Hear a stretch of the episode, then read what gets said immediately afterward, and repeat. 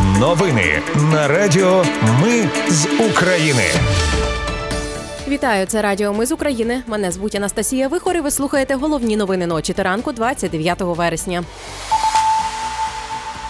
Російські війська вранці обстріляли Херсон і Миколаїв. Є поранені у Курській області Росії. Тепер ажіотаж за свічками і генераторами через бавовну. Німецький концерн Райнметал отримав дозвіл створити оборонне підприємство в Україні.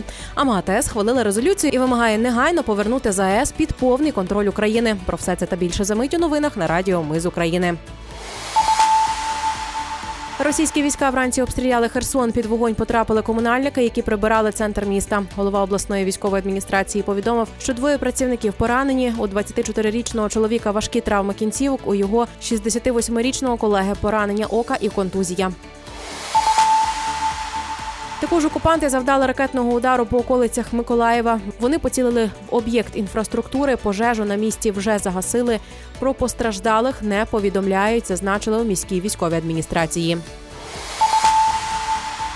Вночі група безпілотників атакувала Курську область Росії. Вони скинули вибухівку на підстанцію. Знеструмлені п'ять населених пунктів та лікарня. Міноборони Росії прозвітувало про збиття 11 безпілотників. Атака дронів на електропідстанцію в Курській області Росії це чергова спецоперація СБУ. Про це підтвердили джерела одразу кількох медіа.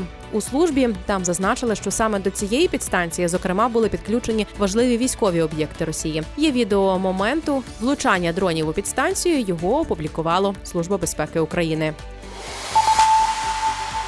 Антимонопольне відомство Німеччини дозволило концерну Рейнметал створити оборонне підприємство в Україні. Перша стадія буде зосереджена на технічному обслуговуванні та ремонті техніки, яку Німеччина передала Україні. Далі планують виробництво окремих видів озброєння Рейнметал.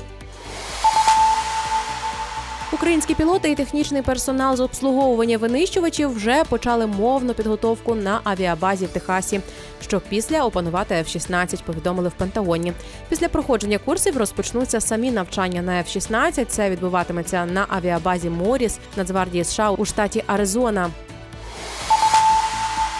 Україна стала членом ради керуючих МАГАТЕ на 2023-2025 роки. До складу ради керуючих входять представники 35 країн. Цей орган ухвалює рішення обов'язкові для виконання всіма країнами-членами МАГАТЕ. І тепер Генеральна конференція МАГАТЕ схвалила резолюцію щодо негайного повернення Запорізької атомної електростанції під повний контроль України. Повідомили в міністерстві енергетики. Рада ЄС продовжила тимчасовий захист для українських біженців до 4 березня 2025 року. Цей захист включає можливість проживання, доступ до ринку праці і житла, медичну і соціальну допомогу, освіту для дітей. Відповідне рішення ухвалили Брюсселі під час засідання Ради ЄС з питань юстиції та внутрішніх справ.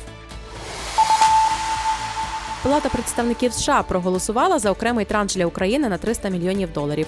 Перед цим цю суму вилучили з проєкту оборонного бюджету, тому за виділення допомоги голосували окремо. Цей транш не пов'язаний з додатковим фінансуванням на 24 мільярди доларів для України, яке Білий Дім запросив у серпні. Ну і на завершення про гроші. Обміняти монети дрібних номіналів та банкноти гривні старого зразка можна до кінця дії воєнного стану і ще впродовж трьох місяців після його припинення. Про це повідомили у Нацбанку України. Йдеться про розмінні монети номіналом 1, 2, 5 та 25 копійок і банкноти номіналом 1, 2, 5, 10, 20, 50, 100 та 200 гривень зразків до 2003 року всіх років випуску. Раніше планували, що обмін буде діяти тільки до 30 вересня тобто до завтра. Відтак бігти до банків зі старими купюрами сьогодні не потрібно. Це були новини на Радіо Ми з України. Їх підготувала для вас я, Анастасія Вихор.